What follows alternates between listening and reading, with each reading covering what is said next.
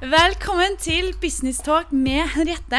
Dette er stedet hvor vi snakker med de råeste damene der ute som står på for å oppnå målene sine i business. I dag snakker vi med Vilde Regine Telnes, og vi snakker om hennes gründerreise med Healthy Eats. Og hun har virkelig noen gode tips til hvordan man kan starte et vellykka selskap. Sjekk ut Instagram-kontoen min Business-Henriette. Der legger jeg ut eh, videoklipp fra akkurat denne innspillinga. Og tips og triks til hvordan man kan oppnå målene sine i business.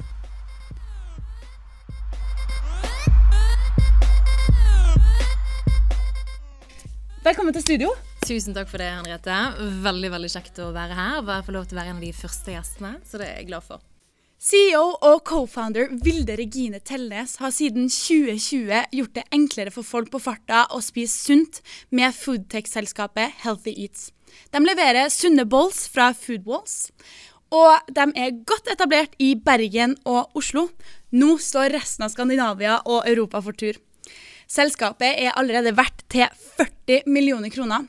I tillegg er hun lederstjernedominert i Dagens Næringsliv 30 under 30 år i 2021. Hun blir ofte skrevet om i nyhetene, og folk biter seg merke i denne rå dama. Hun har siden tidenes morgen hatt guts til å bare kjøre på. Hun er ekstremt god på å fortelle en god historie. Hun har bygga et sterkt team bak Healthy Eats og hun er på en reise til å revolusjonere hurtigmatindustrien. Du inspirerer i hvert fall meg, Vilde. Velkommen hit. Tusen, tusen takk, Henriette. Det var en fantastisk introduksjon. Ja, så bra. Kan ikke du bare fortelle litt om din reise altså fra, fra starten, når du starta, mm. og frem til nå? Nå er det snart to år siden denne reisen først gikk uh, i gang. For det skulle ende opp med å bli Helt da. Mm.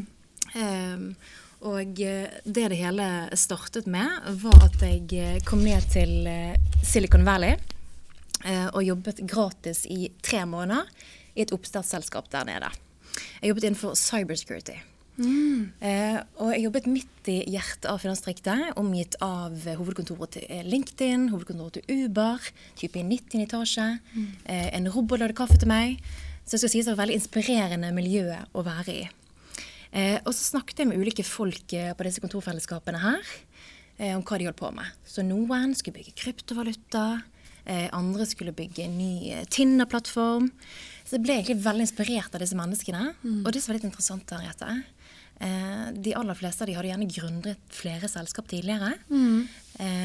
og hadde gjerne feilet. Men de var helt sikre på at denne gang ville lykkes. De skulle bli de neste enhjørningsselskapene. Mm. Så jeg syns det var så beundringsverdig å være i denne boblen her. Mm. Og jeg tror bare det at de trodde at det var mulig å lykkes, gjorde at de faktisk mange av de fikk det til. For jeg tror ellers så stopper man før den reisen har begynt. Mm. Så i denne her skaperboblen så eh, tenkte jeg og her ønsker jeg fortsatt å være i. Komme tilbake til, til Norge. Eh, starte rett på en startplass som heter Early Stage. Ok. Ja, eh, Og der ender jeg også opp med å treffe han skulle bli min medgründer Arve.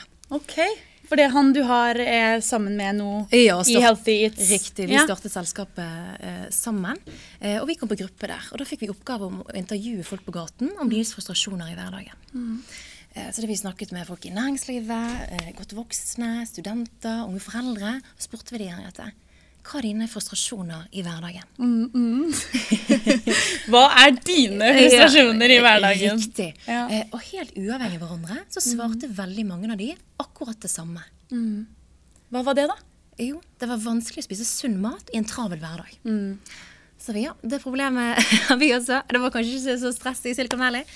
Eh, og så fant vi litt uh, nyere forskning som viser at dette var ikke bare problem på individnivå, Nei. men det var et problem på, på samfunnsnivå. Mm, mm. For da kom det ut den rapporten til Oslo Met, og den viste jo at hele 70% av nordmenn i Norge og én av fire barn er overvektige. Mm. Dette er jo ikke bare kjempedårlig folkehelse, men det koster den norske stat 68 milliarder kroner i året. Okay. Eh, og det her er midler vi kunne brukt på utdanning mm. eller miljøhensyn. Mm. Men vi bruker de på livsstilssykdommer, som f.eks. diabetes 2. Mm. Ja. Eh, og for til sammenligning så er altså de, I valgkampen som var nylig, så snakket de om at vi kan elektrifisere den norske sokkel. Mm. Eh, det koster 50, 50, eh, milliarder. Det er masse penger. Mm. Hadde vi tenkt forebyggende på norsk folkehelse, mm. så kunne vi fint elektrifisert den norske sokkel. Mm. For å sette det i perspektiv. Ja. Så da skjønte vi at dette er hverdagsproblemet. Mm. Det er kanskje det problemet vi skal løse. Ja. Så det var det som endte opp med at til slutt ble, ble Healthy is. For bare å gjøre det lettere for folk å ta gode valg i en travel hverdag. For det skal være så vanskelig dette. Nei, det trenger ikke å være så vanskelig, men Nei. det er jo liksom det at hurtigmatindustrien særlig er jo blitt sånn Man tar seg en tur på Mac-en, man tar seg en tur på Burger King fordi det er lett, det går fort. Men det har du nå gjort, at man kan faktisk få sunn mat raskt. Hvor- Hvordan, hvordan har du klart det? Mm. Nei, det var jo en stegvis prosess, selvfølgelig. Det begynte jo veldig enkelt. Eh, vi hadde jo ingen penger. Nei. Så hva gjør jeg? Ja, hva gjør du? Eh, Jeg var masterstudent, hadde null penger, visste ikke hvordan jeg gjorde markedsundersøkelse, visste ikke opplegg på et aksjeselskap. Hvor begynner man? Mm. Eh, og Derfor hadde jeg oppsøkt sånne plattformer som, som Early Stage, hvor jeg møtte likesinnede og kunne lære av, av de, og få litt i verktøykassen for å forstå hvordan man går frem for å starte selskap. Mm. Og da lærte jeg at eh, det første vi måtte gjøre, var å identifisere problemet. Og det gjorde vi. sant? Vi fant ut at Problemet det var jo det var vanskelig å spise sunt mat i en travel hverdag. Mm, Steg to det var det å teste produkter og løsninger så tidlig som mulig. Mm. Så du visste at eh, det var et problem folk var villige til å betale for å få løst. Ja. For du kan mange problemer. Det er ikke alltid villig til å betale for å få løst. Det er riktig. Så det var neste steg. Eh, ok, vi må teste løsningen vår i markedet. Mm. Og da tenkte vi ok, da kanskje vi kan søke markedsavklaring fra Innovasjon Norge og få litt Mm. penger der. Så hev vi inn i en søknad, og så fikk vi eh, noen småsummer der. Ja, Hvor mye var det du ikke fikk da? Den første søknaden? søknaden? Den Liksom? første søknaden så var det vel eh, 100 000 kroner, hvor du fikk først betalt 50 000, og så det andre ble betalt etterskuddsvis.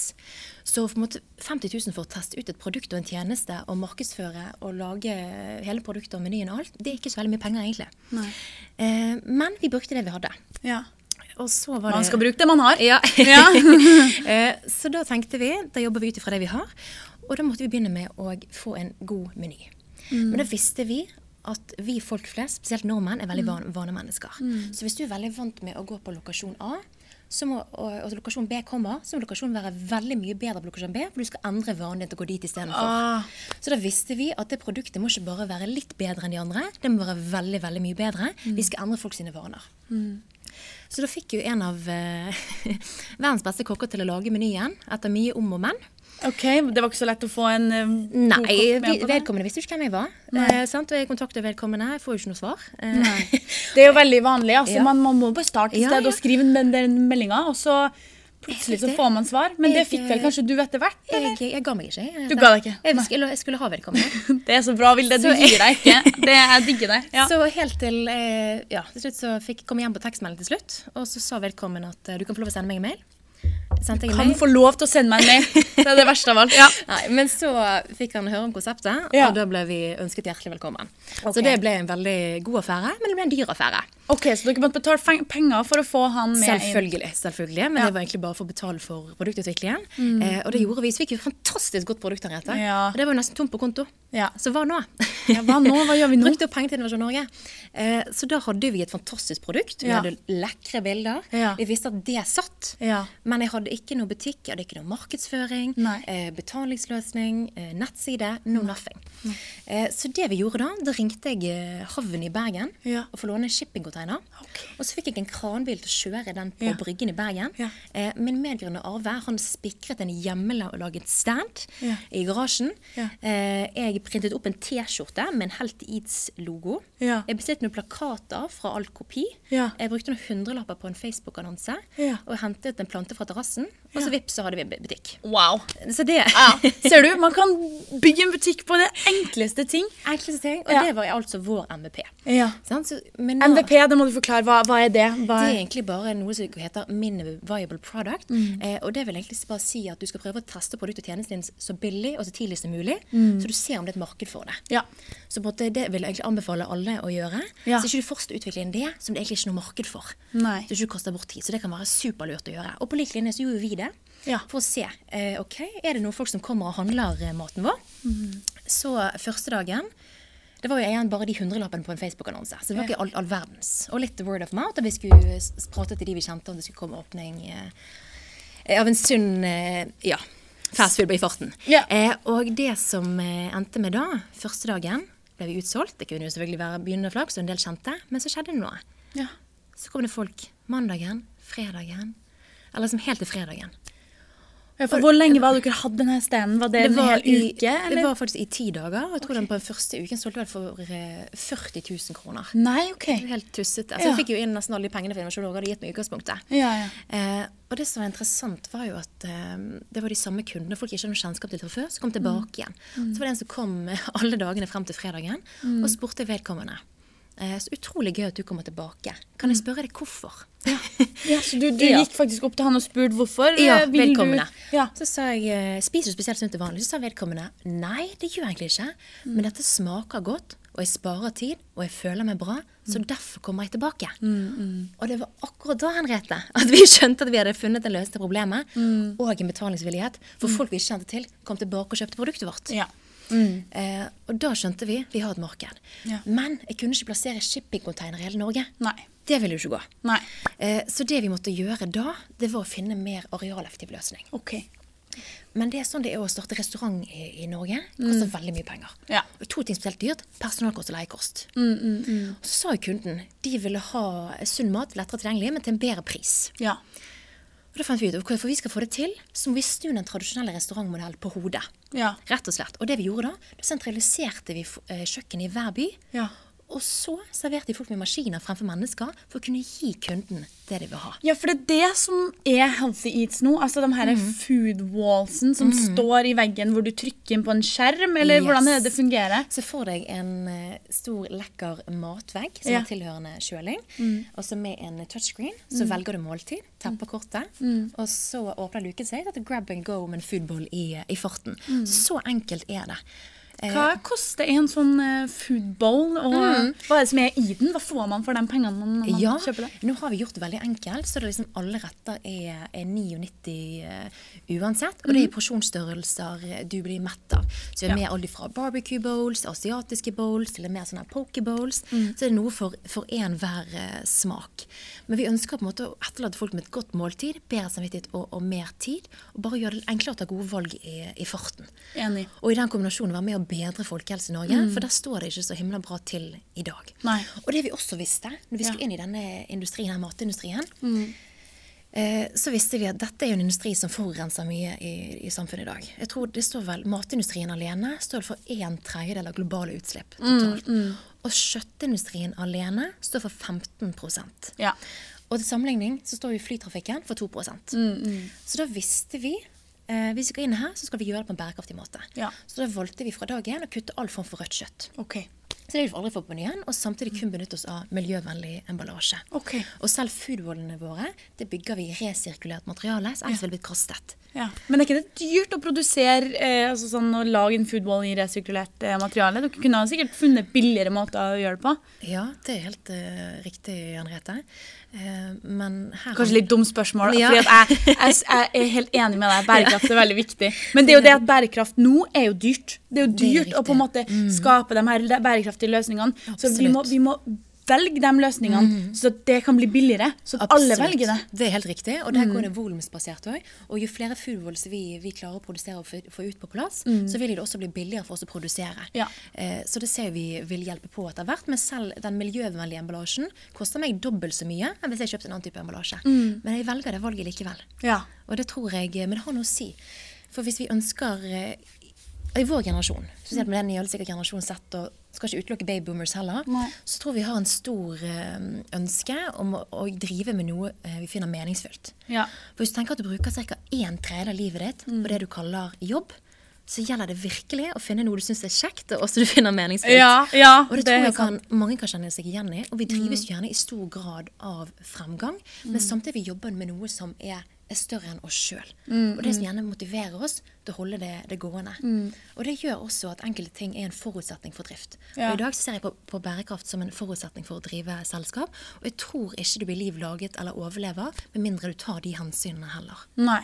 Nei. Så jeg tror det er mye å, å si også. Det har det. Bærekraft er veldig viktig for, for fremgangen hvor vi, når vi beveger oss fremover. Og det er sånn, that, That's the new thing. We're gonna be more sustainable, and Ja. that's really important. Men det, hvordan, hvordan, altså det var jo litt om reisen din og hvordan du på en måte, visjonen til Healthy Eats. Hvor er dere på veien? Men hvordan går det med Healthy Eats nå? Hva er planene videre? Altså, Hvordan går det? Eh, nå har det vært en, vi har hatt en veldig rask vekst. Ja. eh, i, Gratulerer i med det. Jo, takk for det. Em, så bare på det første driftsåret så gikk vi fra 1 til 15 lokasjoner.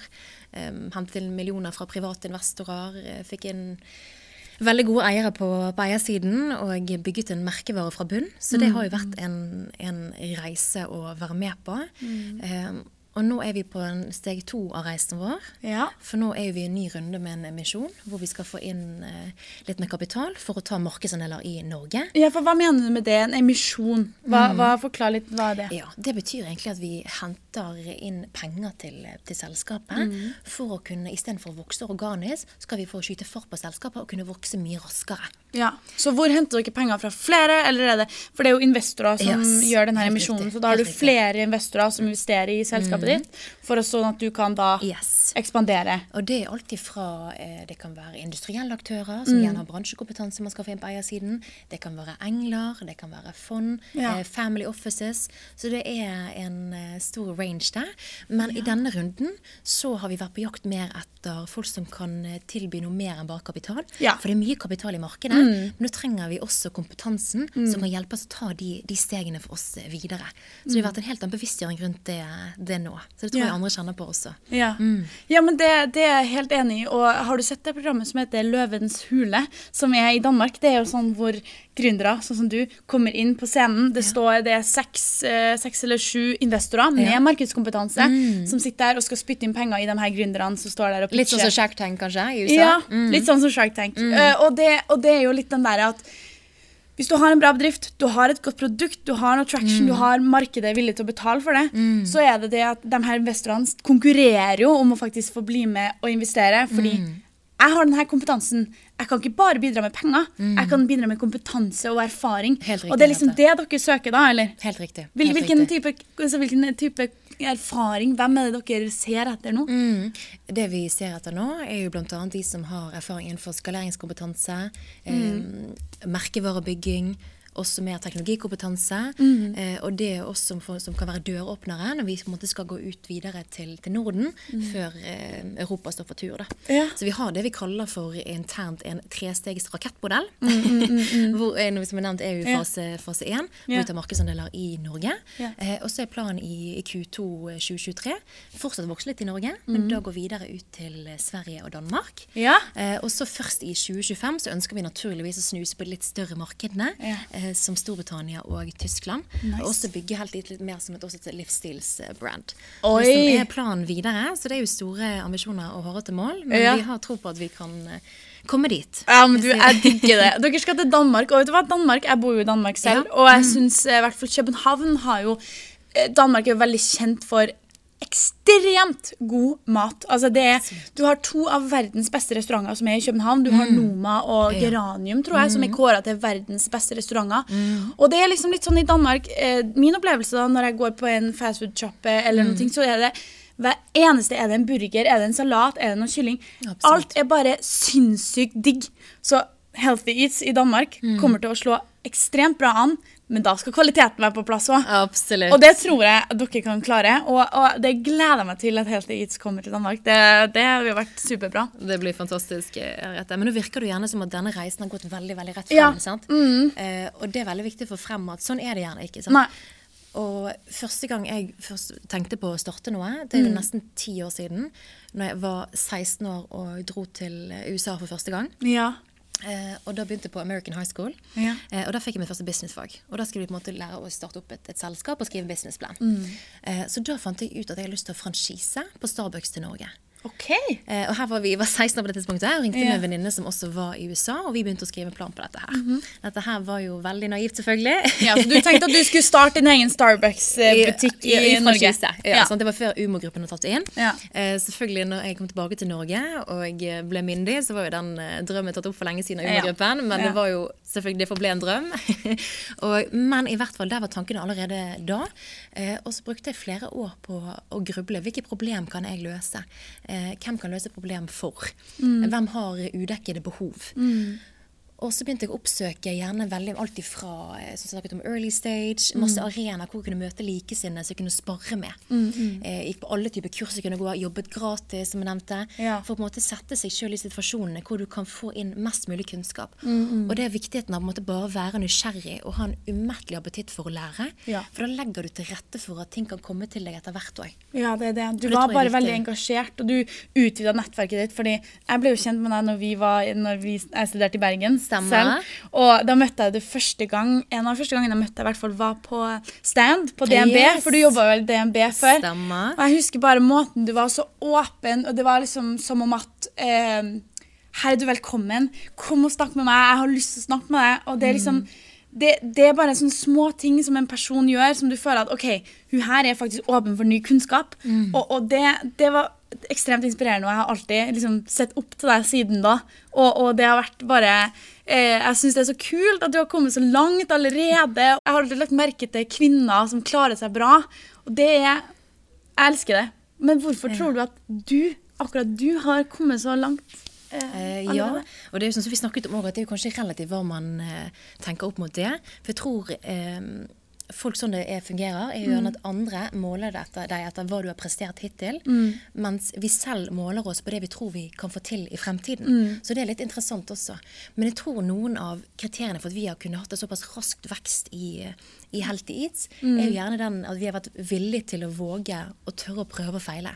Og så har vi tenkt stort, men startet veldig, veldig smått. Ja. Og så har vi på en måte ikke ventet på dette som vi snakket om, det eureka-øyeblikket. Men på en måte prøvd å bare skape det, det selv, og ikke nøle med å komme oss ut i, i markedet også. Ja, men nå er jo du også en, en leder. Du har jo et Mm. team bak deg. Du har jo noen som er med deg. Du jobber jo ikke med Healthy, Healthy Eats alene. Nei, nå er vi vel åtte stykker. Ja, Ja. Så du er liksom, du er, jo, du er jo en leder for et team, du er jo en Mm. rollemodell sånn sett også. Det er, jo, det er jo små steg i hverdagen òg. Det er jo sånn man har små mål per dag. Det er jo ikke sånn man skal Absolutt. nå verdensherredømme på én dag. Hvordan, hvordan er du som leder? Mm, mm. Ja, det er jo en ny rolle for min del, eh, det. Men sånn jeg tror å operere med, er jo gjerne litt som mine egne verdier. Og det er jo gjerne frihet, fremgang og relasjoner. Okay. Eh, og frihet, da tror jeg det er viktig å gi frihet under ansvar. Eh, for da tror jeg hvis du gir folk frihet under ansvar, så får du muligheten til å, å blomstre. Eh, og gjerne hvis du får litt ansvar, men du snubler, så lærer du av det. Og så korrigerer du det til neste gang. Og Da får man også en helt annen eierskap til det man holder på med også. Ja. Så jeg tror ikke noen form for micromanaging. Det er helt ute. Ja. Og så tror jeg viktigheten av relasjoner er at man må bygge en relasjon i, i bunn. Og så kan man snakke business. Okay. Og det tror jeg er, helt uh, sentralt. Og det syns jeg igjen at det er en ny rolle for meg, men det å på en måte kunne se andre mennesker vokse, og de blomstre i sin rolle, og se at de retter seg opp ryggen, ryggen, det er helt fantastisk å, å se. Ja. For jeg tror at mestring og utfordringer ikke bare gir det livet innhold, men det er med å bygge deg som menneske og gi deg gjerne mer selvtillit. For du ser at du mestrer noe, og da tror du mer sannsynlig at du vil mestre andre ting senere. Så det er fantastisk å få følge andre sin reise. Og ja, det gir også eh, Og jeg tror også, sånn på en mer generell basis eh, hvis det, vi gjør ting i livet som ikke har noe mening for andre, så vil ikke ditt eget liv bety så mye etter hvert heller. Nei, nei. Så jeg tror det er viktig å gjøre noe som også trekker andre opp, og det gir også deg selv en- bedre følelse. Ja, det minner meg veldig mye om hva eh, mammaen min sa til meg. Mm. Eh, jeg spurte jo, jeg skulle egentlig ha en pod, spille inn en podkast med henne, for det var stemmer. den første jeg starta Ja, med. ja. Så har jo det beveget seg i en annen retning. Jeg klarte ikke å holde intervju med mamma, for vi holdt på å le oss i hjel. Men hun har vært leder i mange år, og hun sier det at hvis du klarer å få de andre medarbeiderne dine til å skinne, så skinner du som leder i deres lys. Mm. Helt og det sier jo du nå, og det, er bare, det bare varmer mitt hjerte, fordi det Mm. betyr at som leder skal man ikke stå på toppen og skinne over alle andre. Nei, det handler om at man skal få de andre til å skinne og få teamet til å funke. Mm. Fordi det, jeg tror eh, at det er ekstremt vanskelig å få et team og en kultur til å på en måte funke bra, så at alle trives. Fordi Mm. vi er så forskjellige. Ja, helt klart. Hvordan liksom, jobber dere med kulturen på kontoret og Mm. når dere jobber hver dag? Hvordan? Helt klart. Eh, og vi prøver det vi alltid har sagt sammen. Vi jobber veldig hardt, men det er alltid viktig. Vi skal alltid ha det gøy. Ja. Og det snakker vi, det skal være gøy på, på kontoret. Eh, så vi har jo gjerne prøver å gjøre ting sammen, så av og til gå på gokart sammen, eller gjøre andre ting for å skape den tilbake til relasjonen igjen også. Ja. Eh, og at vi tøyser litt med hverandre. Nå har vi f.eks. en ny greie på kontoret nå, Ja. hvor vi har en, en snegl.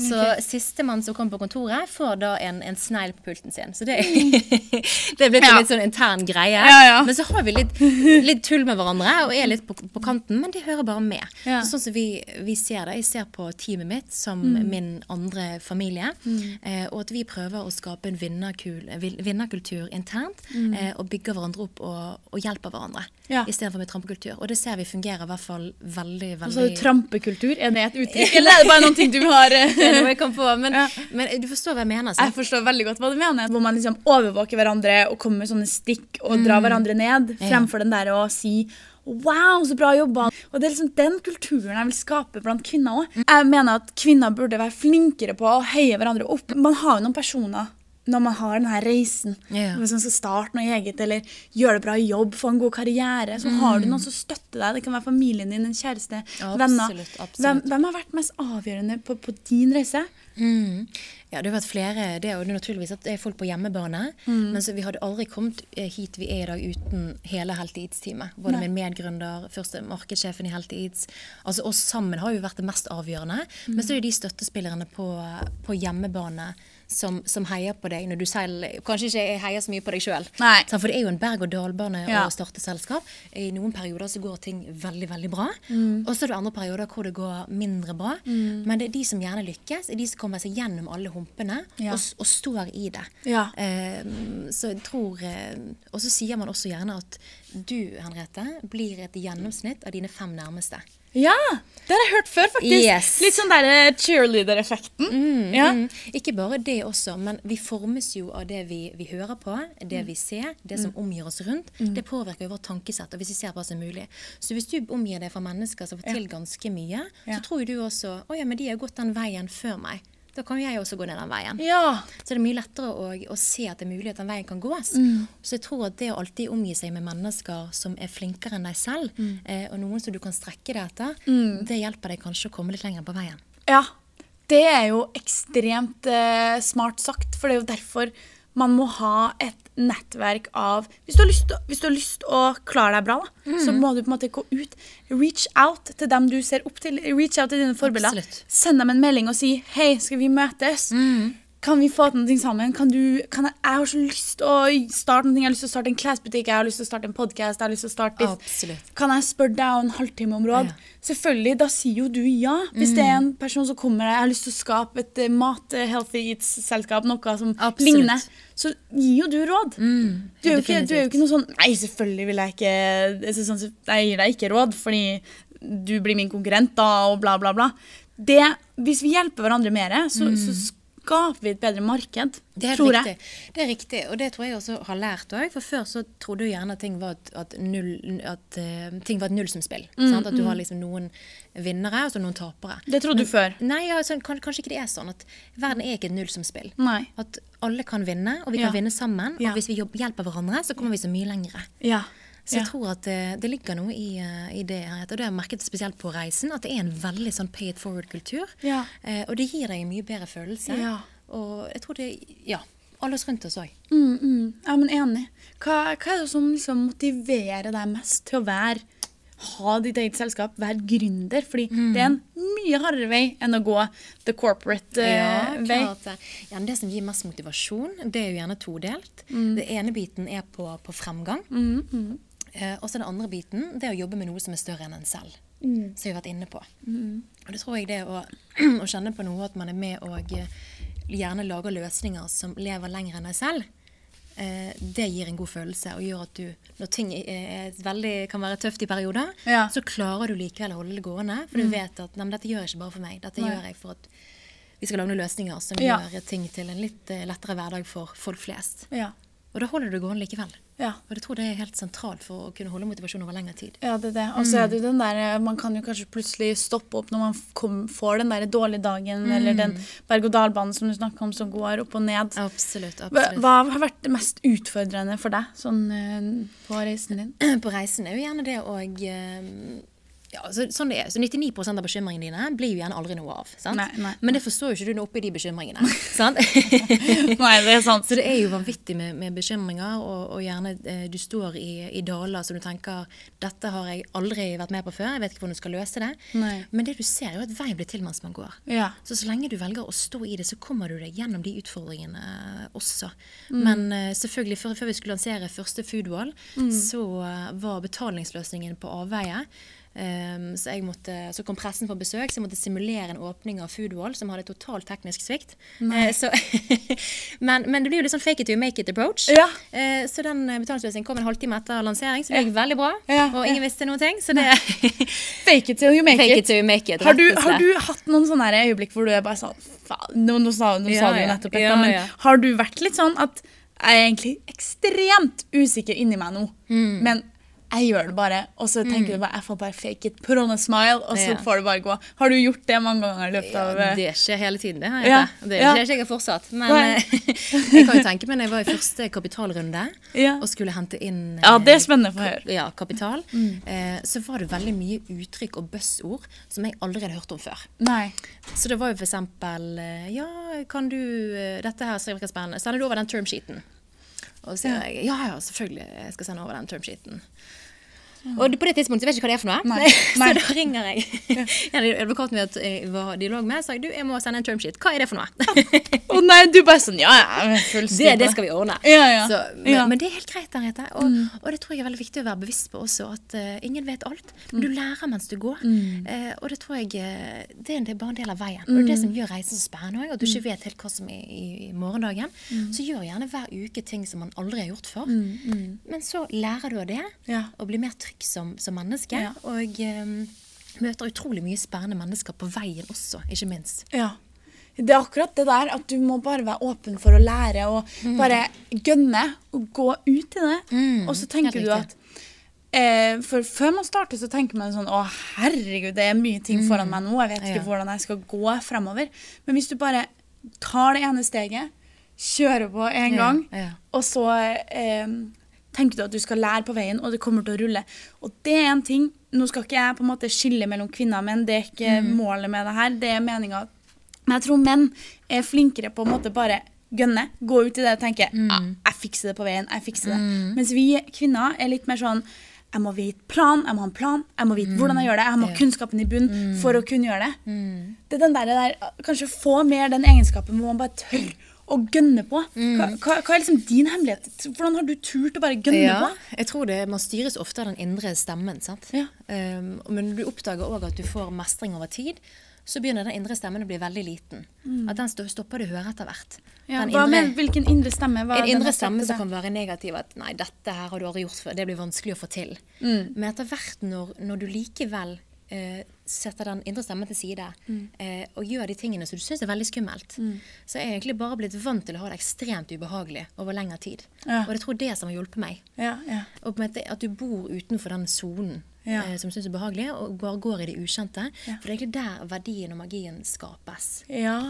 Utenfor komfortsonen. Riktig. Det er, jo, det er jo det der Å, men det er jo helt jævlig å gå ut Altså gå inn i den komfortsonen Nei, ut av komfortsonen og være på dypt vann. Men så når du da finner ut av det, og du klarer det Til slutt så- får du verdens beste følelse. Når man er nervøs, og så er man litt nervøs i en stykke tid. Absolutt. Og så absolutt. klarer man det, så får man ekstrem sånn mestringsfølelse. Mm, og det som er interessant, det blir jo sjelden så skummel som man hadde tenkt. Sånn. Så er det, men dette var jo ikke så gale. Nei. Og så har du flere og flere av de eh, opplevelsene. Ja. Og da blir du tryggere og tryggere på scenarioet. Og det er jo som Petter Stordalen sier, du blir aldri så god som din siste prestasjon. Nei. Så det er på en måte trening kontinuerlig, og gjøre ting som er ubehagelig over tid. Så blir det mer og mer behagelig. Ja. Sånn er det. Mer og mer behagelig, så blir man vant til å gå ut i ukomfortable situasjoner. Helt klart. Men hvilke, hvilke råd eller tips har du til andre som har lyst til å starte sine egne selskaper? Folk som går inn med en gründerdrøm i magen? Mm. Det er mange råd man kunne, kunne sagt der, Ja. men noe av det viktigste er i hvert fall og det og, vi snakket om, å ikke vente på det riktige øyeblikket. Ja. For, for det vil ikke plutselig bare komme til deg. Det Nei. må du bare skape selv. Ja. Eh, og du må tørre å, å prøve og feile, rett og slett. Mm. For det, det er først når du tør å prøve og feile, at du vil gi det et reelt forsøk. Mm, mm. Ja, for hvis du feiler skikkelig en gang, så kan det jo være du liksom får den derre eh, Du får en, et slag i trynet og tenker at å, det her gidder jeg i hvert fall ikke å gjøre igjen når du får et sånt slag i trynet. Det kan jo være døden, egentlig. Men tenk også, da, Henriette, hvis du aldri feiler, Mm. så vil jeg si én ting. Da har ikke du prøvd hardt nok. Nei. Eller du har ikke siktet høyt nok. Nei. Så hvis du aldri feiler, så alle sammen, da må dere sikte høyere. Ja. Rett og slett. Sikt høyere. Ja, det, Reach for the moon. Hva, hva er ditt mål? Hva er ditt største mål nå? Altså, sånn, du har jo hårete mål, det vet jeg. Du Ja. Vil, du dele noen av dem med oss? Noen av de, det er jo at vi ønsker å, å bygge Helt Eats.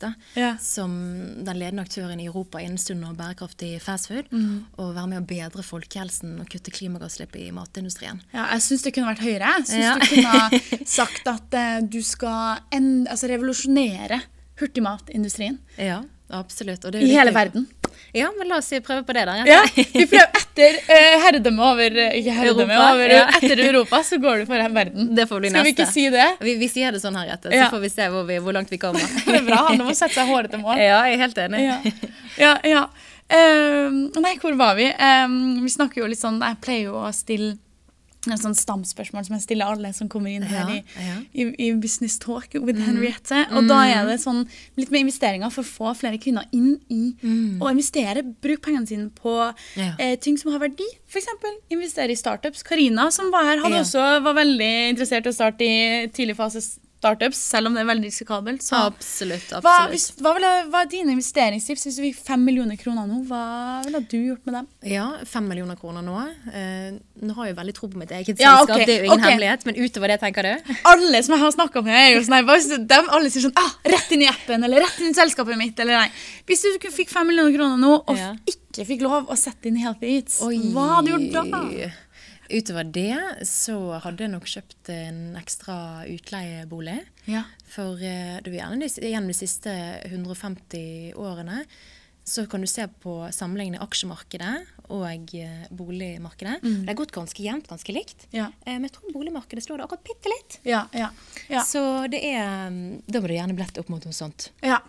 Ja, fordi det, det handler jo om å sette pengene sine på inn og trygt, og noen Mm. ting som eh, har verdi over lengre tid, som man kan utvikle. Jeg er jo veldig interessert i eiendom selv, Ja. og vi er jo på en reise selv i min, min, eller våre startup, Absolutt. hvor vi skal skape transparens på det kommersielle eiendomsmarkedet. Ja, for det har jeg lyst til å lære mer om. Ja, det er jo ekstremt eh, interessant, fordi der har det vært veldig mange meglere som da trader eh, altså kontorbygninger, altså hoteller, de her Mm. store, ikke bare bolig. Nei, nei, nei. Der er det så store summer, det er snakk om milliarder av kroner. Mm. Og da handler det jo om at informasjon som de har, det må de holde tett til brystet. Det skal ikke deles, fordi Mm. Nei. det er deres forretningsgrunnlag. Denne informasjonen. Mm. Men når vi nå begynner å sakte, men sikkert del transaksjoner, del avkastninger på eiendommene, Definitivt. Mm. del prisene, hva er det som skjer, så vil markedet endre seg totalt. Og meglerne blir nødt til å omstille seg. Så vi skaper eiendomsmarkedet til å bli akkurat sånn som aksjemarkedet. Og det, det synes jeg er veldig Det blir jo en interessant reise å, å følge videre Ja, egentlig også. ja, ja. Og åpne helt andre dører som ikke har vært der tidligere. Mm, det er akkurat det. Men Vilde, eh, du har starta selskap før. Mm. Hva vil du si er de tre stegene for å starte eh, selskap? skal- selskap? Ok. eh, de tre stegene. Ja. Eh, det første er at du enten må identifisere et problem i et eh, marked. Eh, eller på det første steget så kan du også se til andre markeder, som f.eks. I, i USA. Så ser du noe som fungerer der. Plassere det i et nytt marked som Norge. Forbedre det. Vips, så har du business. Ja. Steg to Ja. det er jo tilbake til at vi må teste tjenesten og produktet, så du ser at det faktisk er et marked for det, og at folk er villige til å betale for produktet ditt. Mens tredje og siste steg, som gjerne er det viktigste, og da ikke nøle med å komme seg ut i markedet og få teste produktet, liksom, få det i gang og finpusse det.